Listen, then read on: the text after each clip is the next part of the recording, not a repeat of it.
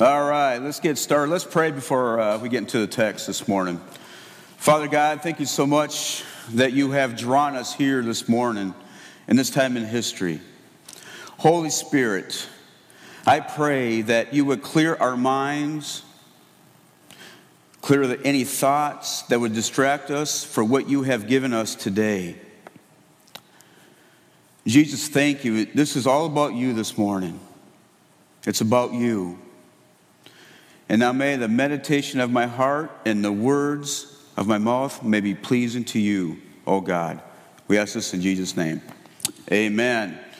All right, we're going to start. We're going to be looking in Romans 10. So turn to your Bibles to Romans 10. We're going to be reading verses 1 through 17. Romans 10, 1 through 17. Brothers, my heart's desire and prayer to God for them is that they may be saved. For I bear them witness that they have a zeal for God, but not according to knowledge. For being ignorant of the righteousness of God and seeking to establish their own, they did not submit to God's righteousness. For Christ is the end of the law for righteousness to everyone who believes. For Moses writes about the righteousness that is based on the law that the person who does the commandments shall live by them. But the righteousness based on faith says, Do not say in your heart, Who will ascend into heaven? That is to bring Christ down. Or who will descend into the abyss? That is to bring Christ up from the dead. But what does it say? The word is near you, in your mouth and in your heart. That is the word of faith that we proclaim. Because if you confess with your mouth that Jesus is Lord and believe in your heart that God raised him from the dead, you will be saved. For with the heart one believes and is justified, and with the mouth one confesses and is saved. For the scripture says, Everyone who believes in him will not be put to shame. For there is no distinction between Jew and Greek. For the same Lord is Lord of all, bestowing his riches on all who call on him. For everyone who calls on the name of the Lord will be saved. How will then they call on him in whom they have not believed? And how are they to believe in him whom they have never heard? And how are they to hear without someone preaching? And how are they to preach unless they are sent? As it is written, How beautiful are the feet of those who preach the good news. But they have not all obeyed the gospel. For Isaiah says, Lord, who has believed what he has heard from us?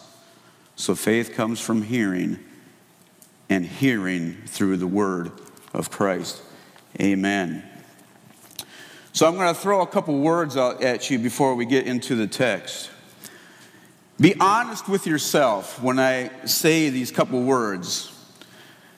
When I say the word evangelism, what is the first thing that pops in your mind? Be honest. When you hear the phrase proclaim the good news of Jesus Christ, what pops in your head? Between these two words, which one gives you less anxiety? Because what happens when we hear the word evangelism, what pops in your mind? I can't do that. I cannot be a street preacher. You know what? Evangelism is not restricted to street preaching. Evangelism is your neighbor, your friend, your coworkers, and somebody in the church of the body here at Lake Point and other churches. Think about that. I don't think anybody here is a Billy Graham that I know of, are they not? We're far, a lot of us are far from that. But we do have the ability to proclaim the good news of Jesus Christ. Charles Spurgeon once said, We are not called to proclaim philosophy and metaphysics, but the simple gospel. Man's fall, his need of a new birth, forgiveness through an atonement, and salvation as a result of faith. These are our battle axe and weapons of war.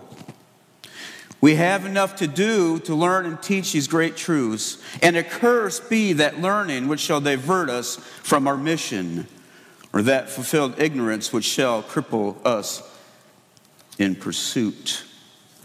Think about the mission. We all have mission statements. Our businesses have mission statements. Churches have mis, um, mission statements. Even families sometimes have mission statements.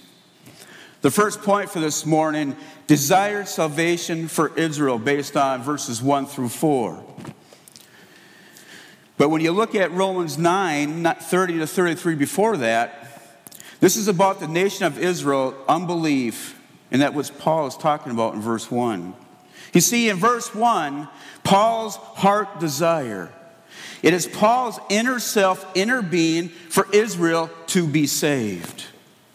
Paul wants Israel to be saved. What would please Paul is that Israel to be saved. Just a reminder who Paul once was. He was unsaved and he was a persecutor of the church, as we see in Acts 26, verse 11. And I punished them often in all the synagogues and tried to make them blaspheme. And in rage and fury against them, I persecuted them even to foreign cities. And in Galatians 1 13 to 14, for you have heard of my former life in Judaism, how I persecuted the church of God violently and tried to destroy it. And I was advancing in Judaism beyond many of my own age among my people. So extremely zealous was I for the traditions of my fathers. You see, the Jews did not feel that they needed to be saved, they had God. There was a time when Paul would have agreed with his people, for he himself opposed the gospel, as which I had just read. You see, Israel considered the Gentiles in need of salvation, but not for them. Israel would have been happy for political salvation from Rome, but Israel did not feel they needed spiritual salvation from their own sin. Do we see that today? Do we see that today? We have many people that put their hope not in Jesus Christ or not even in God. But they put their hope in political figures and in the government and many other things. Especially today, what we see it's going on in the world. We see what's going on in Israel. We see what's going on in, in uh, Europe with Russia. Israel was seeking not God's righteousness, but their own, and even did not submit to God's righteousness. If you get a sense of Israel, they think they were above what God was teaching about righteousness. They had their own ideas of what righteousness is. Then we see Paul's prayer to God. You see his heartfelt prayer to God. And he asked God with urgency, with strong urgency based on a presumed need, and requested to God for Israel to be saved. He pleaded with God for Israel to be saved. He petitioned to God for Israel to be saved. This is one from deep inside of him. Do you get the picture of Paul? But let's look to us for a moment. How about us? Do we have urgency for the, for the lost that we know personally and throughout the world? Do we urgency and with strong convictions request to God for souls? Plead to God for souls, and petition to God for souls. And in the political structure that we live in, anyone that's not for Jesus Christ is an enemy of God. Do we pray for our enemies? Do we pray for our politicians? Do we pray for lost souls? Second point no excuse for Israel, taken from verses 5 through 8. Again, Paul's desires for all people to be saved, and that includes the nation of Israel, as we've seen in verse 1. The righteousness that Moses was talking about is based on the law. But Paul was talking about righteousness based on faith, faith in Jesus Christ. Think about that. When Paul was saved on that road, he changed instantly. He knew who Jesus was all about. And Paul quotes in Deuteronomy 30, 14, verse 8. This is what's very interesting about verse 8. God's word was near them, the Israelites, the Jews. God's word was in their mouth. God's word was in their heart, and they still missed what God was trying to tell them. They are missing the mark. The world that we live in today is also missing the mark. They look to other things than to God. They look for causes as better than God. Even in our own lives, even those we are saved, sometimes we push God aside we look to government. We look for political venues. We look for our rights. Our rights are better than what God can give us. God's word was in their heart and they still missed it. We have people that go to evangelism events, go to churches. We know that people that attend churches, some are not saved. And there's a lot of people that know God, right? But fail to recognize Jesus Christ. You know, it's interesting when we got atheists or people that don't believe in God, what do they do when something happens to them? They blame God. Right away, they're straight up. We've seen that on TV before in disasters. They blame God. You know what? That person, those people need hope. They need Jesus Christ. Yes, they will suffer in that situation they're going through, but there is hope in Jesus Christ. And the third point, where we see this all to come together about Jesus salvation for all. We see this in verses 9 through 13. This is the gospel message that Paul addresses. This is the gospel message to the nation of Israel. This is the gospel message to a lost world. Take these verses, verses from 9 through 13, take them to the heart. This is the gospel message. If you are here today and you are not saved, you need to look at these verses, pray about these verses, and have Jesus come into your life. All of these words are true what Paul is talking about. Jesus died for you, died for me, and died for the world. In order to get to heaven, to see God, you need to believe in Jesus Christ, that He died and He rose again and ascended into heaven. This is a great reminder for of us that are saved, right? Amen. And we look at verse 9, we see the word confess. It is literally to say, and it meant to agree publicly. Speak aloud so that others may hear. A public profession of faith in Christ is so important that the early church, and even today, we have public profession of faith in baptism. Amen? We even do it here. We get a trough that we do it here, or the lake at Lake Point Station, right? Amen? And then we see Jesus says, Lord, this was the theological content of the early church's profession of faith. And again, in their baptism. The use of the Lord is affirmed that as Jesus' deity, Lord. Well, the given name of Jesus affirmed his historical humanity while he was here on earth. And believe in your heart. This phrase is parallel to the confess, thereby given with two aspects of faith. The biblical term believe involved personal trust, intellectual content, and an ongoing volitional commitment. In other words, that last point is once you're saved, you don't stop. Because some people, when they first come to saving faith in Jesus Christ, they really don't know nothing about the Bible or about walking in the faith. Some of us were that way. Before we came to faith, we knew what the Bible was, but we didn't understand it completely. And the term heart was used in the Old Testament sense of, of the entire person.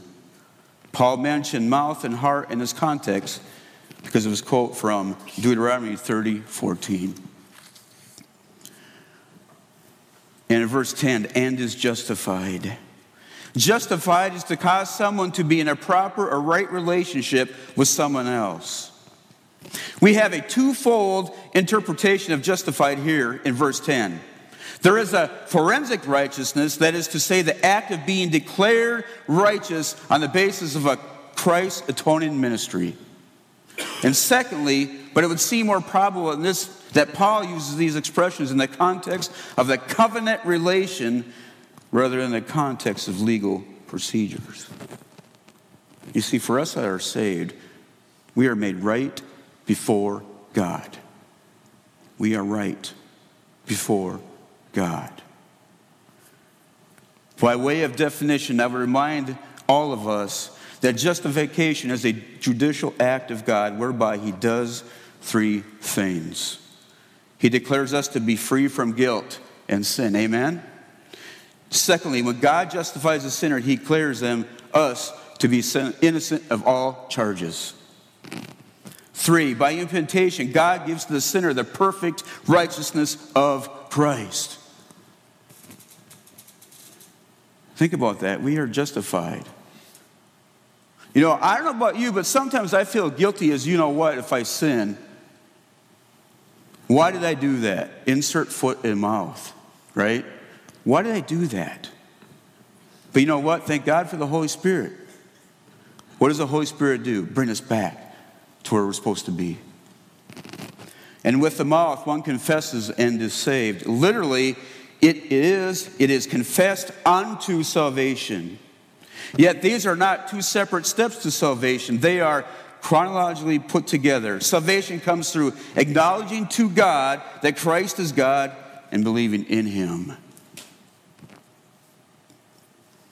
You know, a lot of times when we confess God, sometimes we are nervous if we confess God to what? To people outside of the church, right?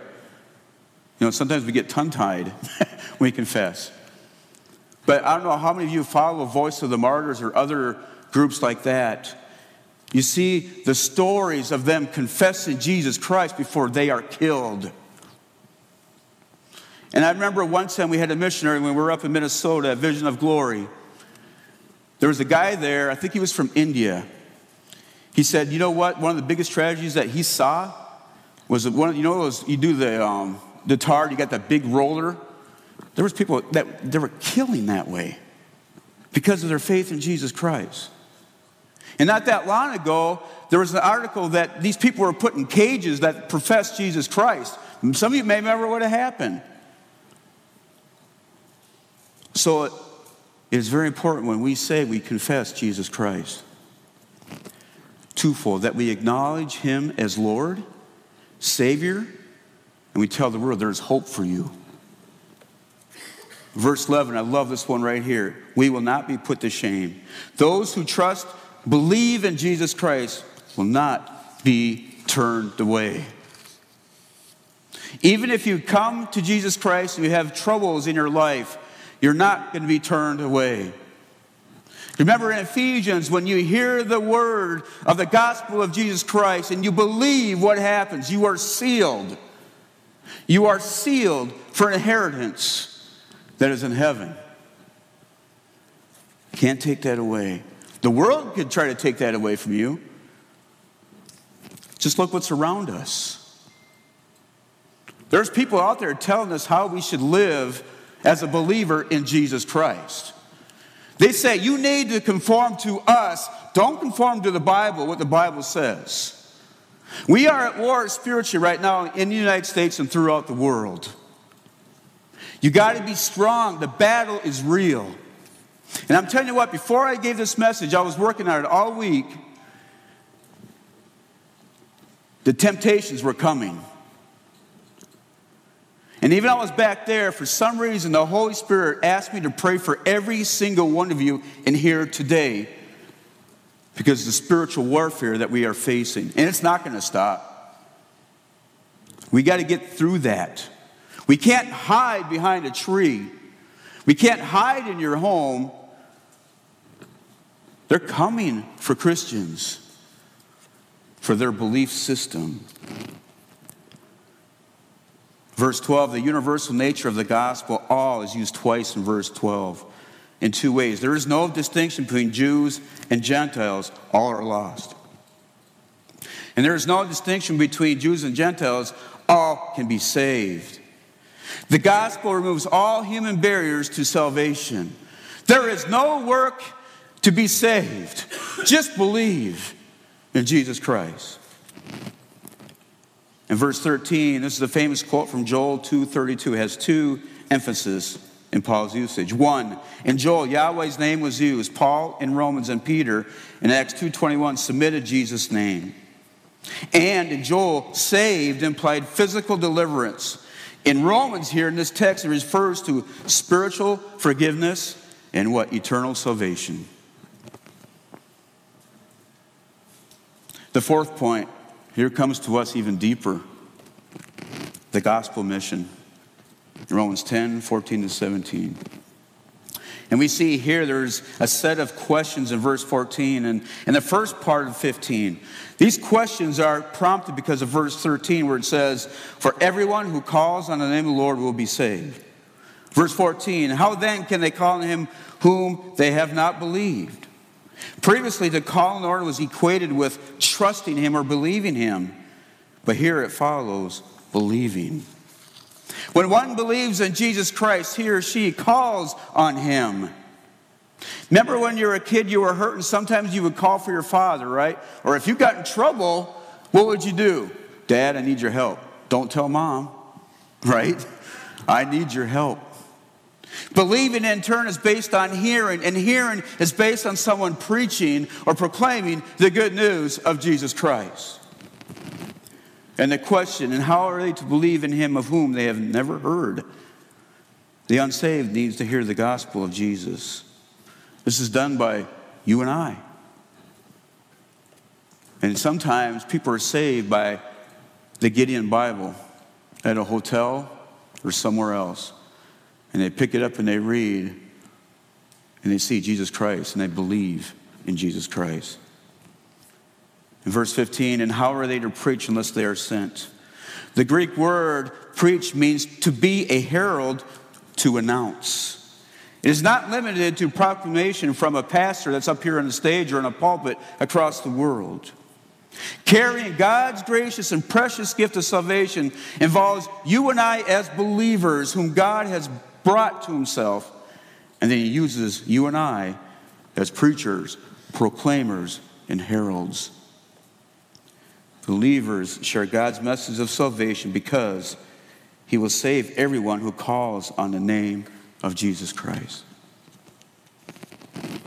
How beautiful are the feet of those who preach the good news. This verse relates to all of us who are believers. This is the Great Commission as seen in Matthew 28, verses 19 to 20. Go therefore and make disciples of all nations, baptizing them in the name of the Father and of the Son and of the Holy Spirit, teaching them to observe all that I have commanded you. And behold, I am with you always to the end of the age. This is our call. We are to proclaim the good news no matter where we are at. You know what? We have opportunities every single day. And sometimes when you ask for the Holy Spirit to bring someone, it could happen. And are you ready? You don't have to be a theologian. You do not. In a way, if you look at it, I'm going to be straight up, this is not an option for us. I used to have a big zeal for the mission field, which we did. I did three mission trips. A zeal for that. Yes, I was scared. Oh, yeah, absolutely. asked Diane and the boys. There was a couple places I wanted to go to, but thank God they were. The Holy Spirit gave them discernment for me. I wanted to go in a dark place where we were at. There was a tarot card reader there. I wanted to go so bad. We have a zeal. In some ways, I kind of lost that zeal up and down through the years. But looking back this past week, I have a more burden for the lost. Sometimes God will do that. I'm not a gifted evangelist, but you know what? I can use my mouth. God will give you what you need, the Holy Spirit will give you what you need. Because you know what? When we do certain things as a church body, it is great that we do events. Francis Chan wrote a book one time that we did a study many years ago, and he was in a coffee shop. And he sat there and he started, and he goes, Why am I right in, in this book right now where I look at the line of people in the coffee shop? I should be thinking about their salvation. I paraphrased it. That's a good point. Here, you got a good, gifted person of the Lord he writes devotions, he writes books for us for small group Bible studies. he come to realize, I don't know if they're dead or alive. We don't know that unless we see each other. But beautiful. The basic structure of this word means hour. This is where we get the word hour from. The most basic structure of this word. It means occasion or moment. In this verse, it means timely, appropriate in timing, pertaining to a point in time. Is also known to interpret this as implying something which is beautiful, right? It's both. It is beautiful to share the good news. And we know about feet, right? As a part of the body that is used in idioms to show motion or action. We are the feet, we are the messengers, and we are the proclaimers of the good news of Jesus Christ. We have the Holy Spirit in us. When we combine beautiful and feet, this is what we have. How timely is the coming of messengers who bring good news. Good news. How appropriate in time is the coming of messenger who brings good news. How seasonable is the coming of messengers who bring the good news. Think about that. It's ongoing. The gospel message is ongoing. It hasn't stopped until what? Jesus comes back. In the meantime, until we get to heaven or when Jesus comes, it's a continual message that we have to declare. But then when we look at Romans 16, I just want you to think about this, right? When you talk to somebody about Jesus Christ, not all of them are going to believe. They're not. Don't fret over that. Don't be nervous. Because Romans 10 16 says, Not everyone will not believe in the gospel. It's, it's in there. Simply put, in verse 17, faith comes by hearing through the word of Christ. Think about that. We must never minimize the missionary outreach of the church here in Emerson, in foreign lands, or wherever you are. We do have desperate people who need hope today. So I want you to think before we close up here. There will be sacrifices that you and I have to make. It's not necessarily money, it's commitment. You know, there's different, there's many ways that God and the Holy Spirit has gifted each of every one of you how to proclaim the good news of Jesus. Some of you are good at serving. Some of you are good at being hosts, right? You have that in you. And some of you just come straight out. That's okay. So, how can we do this to help us to have more zeal for the gospel message? You need to be in prayer. You need to be in prayer by yourself and in groups together and pray with each other. By being in the Word daily and in life groups. Because you know what? When a lot of times we do mission work, we don't go by ourselves. We go in, we go in, in groups, do we not? Why is that? Because it helps, it gives us accountability and some zeal for that. We feel comfortable doing that with each other.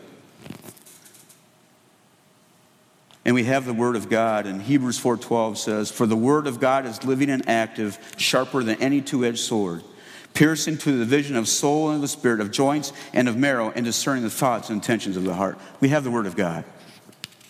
We also have the armor of god. The reason why i brought the armor of god because you are going to get attacked. In all my experiences doing missions overseas in scotland area we would always come together as a group and pray before we leave and we confess our sins to God. It's like God purged all that stuff that was inside of us to get ready for the mission field. I'll never forget one of the ladies at Vision of Glory when we did our family mission. She texted me. She goes, You need to do a devotion on Ephesians. And we did it as a family. And I tell you what, that helped tremendously as a group have got us set to go. Remember, we have the Holy Spirit working in us. We have God and Jesus Christ in us. Ask them for help. Right? Holy Spirit, help me today. Help me to say the right words. Because you know what? God has gifted you, every one of you, tremendously. And I don't know what all your giftings are. You don't know what all my giftings are at times. We have an opportunity. No matter what age people are, little kids to people that are 80, 90, 100 years old, we have that opportunity. And bring it down to individually to each other. We're going to close in prayer here, but I want to think about being missional. And for those who have not received Jesus Christ as Jesus Lord, have faith in Him, this is opportunity to do that. Also, don't be scared. Father God, now when we come together, I'm going to take a moment and just think about what you can do as an individual. Pray to God right now about it. Just do it silently for a moment.